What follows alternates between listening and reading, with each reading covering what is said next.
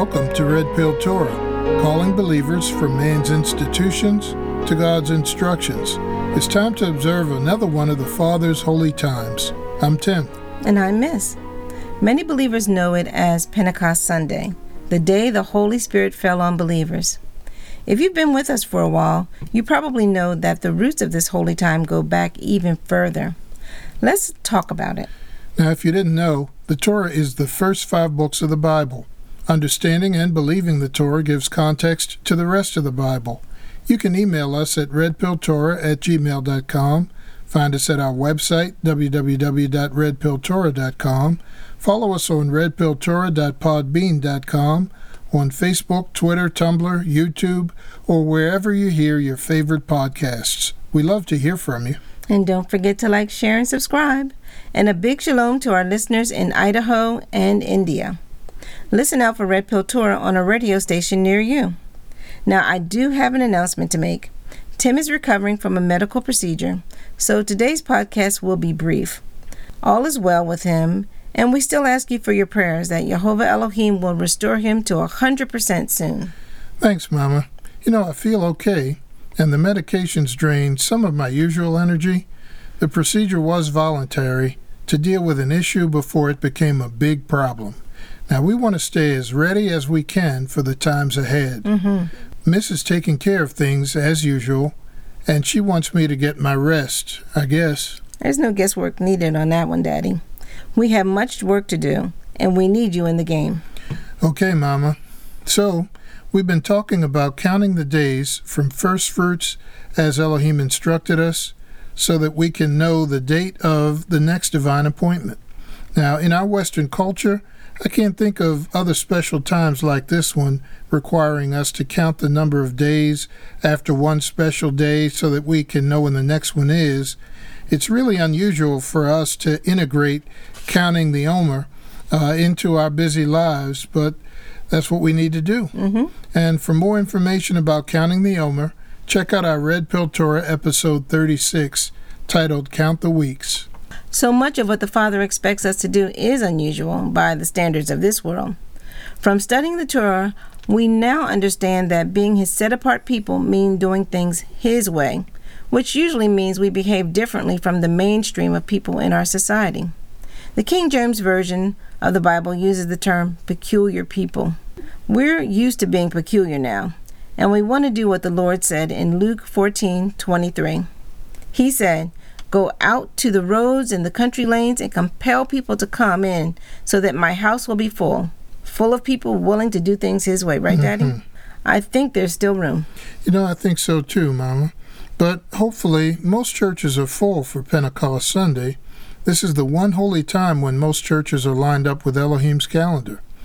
Now, we know that Elohim uses patterns to teach us. Pentecost Sunday is no different. It occurred on the same day of the year as Elohim's giving of the ten words on Mount Sinai. Hebrew people call that day Shavuot, which is Hebrew for weeks, as in seven days equals one week. Now, if you want more information on the Hebrew origins or biblical basis for Shavuot, also known as Pentecost, check out our episodes 41 and 92. During Jehovah's holy times, we are to meet with Him and rehearse something. On past episodes, we talked about the way our Elohim wants to teach us through experiences. Having us rehearse the same thing every year on the same day is a special way of teaching us. It is a privilege to be included in His family and to learn about the meaning of His appointed times. Shavuot, or Pentecost, is a day to remember the instructions and the covenant given from Mount Sinai. Scripture tells us that this covenant was broken by Israel. We also know that the Elohim of Israel is not a man that he should lie. He remains faithful to his covenant to this day. Mm-hmm. The renewed covenant, described in Jeremiah 31, promises mercy for their sins, the same sins defined under the Mosaic Law. Elohim also said that he himself will write his instructions on their hearts, and everyone will know him. In Acts chapter 2, there is a multitude of Jewish people in Israel celebrating Shavuot as they were instructed in the Torah. These Jews were the remnant of Israel, as the other tribes had already been scattered into the nations. Mm-hmm.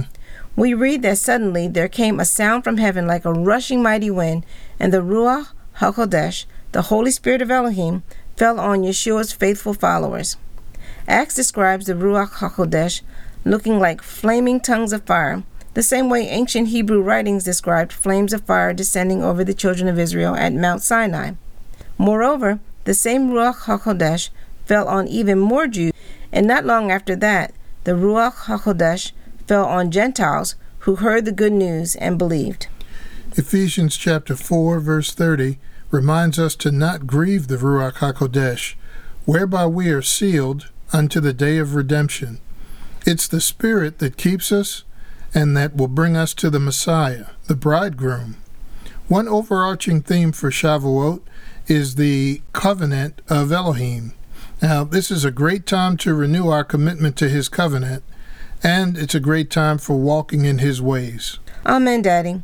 On this special appointed time, we can rejoice that our ultimate day of redemption is coming, when we will be like him because we will see him as he is. Friends, maybe you are unable to get to Israel this year. That's okay. For now, wherever you are on Shavuot, take time to gather with believers in Elohim of Israel and praise Jehovah for his covenant. Take time to renew your commitment to walk in his ways. Shavuot is a great time to rehearse the covenant given in Exodus 20 through 23. Take time to reread what our Heavenly Father has promised to us and what we are to do as His covenant people. That's all we have to say this week. Please remember to keep Tim in your prayers and remember to rejoice in the covenant of our Elohim. Thank you for listening to Red Pill Torah, where you can handle the truth.